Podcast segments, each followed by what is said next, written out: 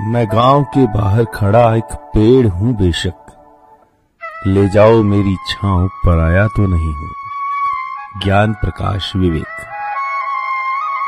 हिंदी में एक ऐसा शायर हमारे पास है, जो जितनी महारत किस्सा गोई में रखता है, उतनी ही महीन बिनाई उसकी गजलों में दिखाई देती है। आज से कोई 35 साल पहले गज़ल के पहले संग्रह से लेकर अब तक इस शख्स ने जिस तरह गजलों को आज की ज़िंदगी के हालात और फलसफे से जोड़ा है, वह उसके समकालीनों में विरल है। गुफ्तगु की तरह गजलों को साधने वाले शायर के पास भाषा और संवेदना की वह समावेशिता है जो पढ़ते ही एक संक्रमण की तरह फैलती है, जो ऐसी गजलों के लिए लगभग व्यग्र बना देती है।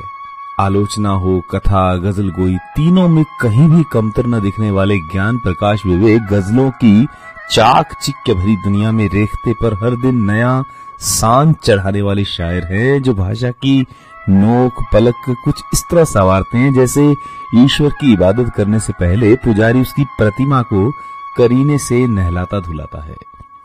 गज़ल शास्त्र के पारंगत विवेक की किस्सा गोई में एक भीतरी लय साथ साथ चलती है, जैसे गजलों के अंदाजे बयां के साथ गुनगुनाहट। विवेक की हर गज़ल अपने समय के मिजाज को अपने भीतर बसाए रखती है कि हम उन्हें पढ़ते ही जाएँ, पढ़ते ही जाएँ और उनकी गजलों के मुरीद हो उठते हैं। ओम निश्चल।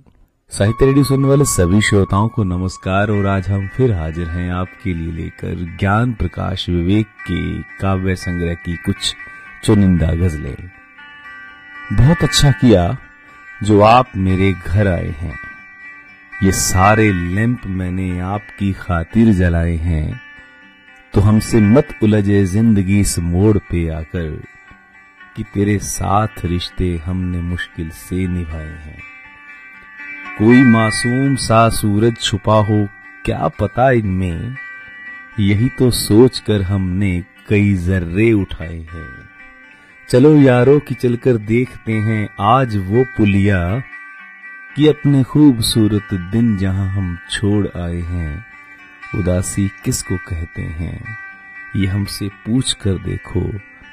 उदासी किसको कहते हैं? ये हमसे पूछ कर देखो कि हमने बंद कमरे में कई हफ़्ते बिताए हैं।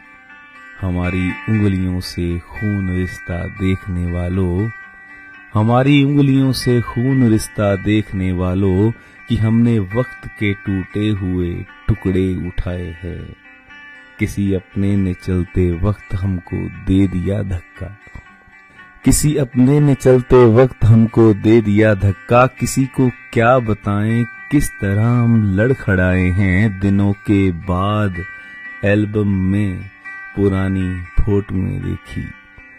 दिनों के बाद एल्बम में पुरानी फोटोएँ देखी। दिनों के बाद हम यूँ ही जरा सा मुस्कुराए हैं।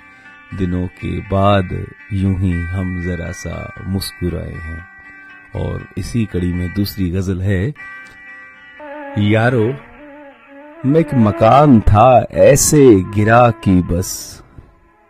पल भर में ईंट ईंट बिखरता गया की बस।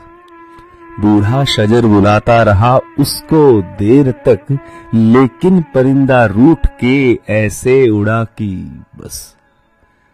हंसता रहा था मारने से पहले जो मुझे, वो मुझको मार कर यूँ गमजदा हुआ कि बस।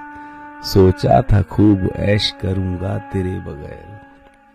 सोचा था खूब ऐश करूँगा तेरे बगैर, लेकिन तेरे बगैर यूँ तन्हा हुआ कि बस फिर इस तरह वो लौट कर आया नहीं कभी। फिर इस तरह वो लौट कर आया नहीं कभी, नाराज़ होके बज्म से ऐसे उठा कि बस, सहरा में एक हिरनी तड़पती सी रह गई। सहरा में एक हिरनी तड़पती सी रह गई।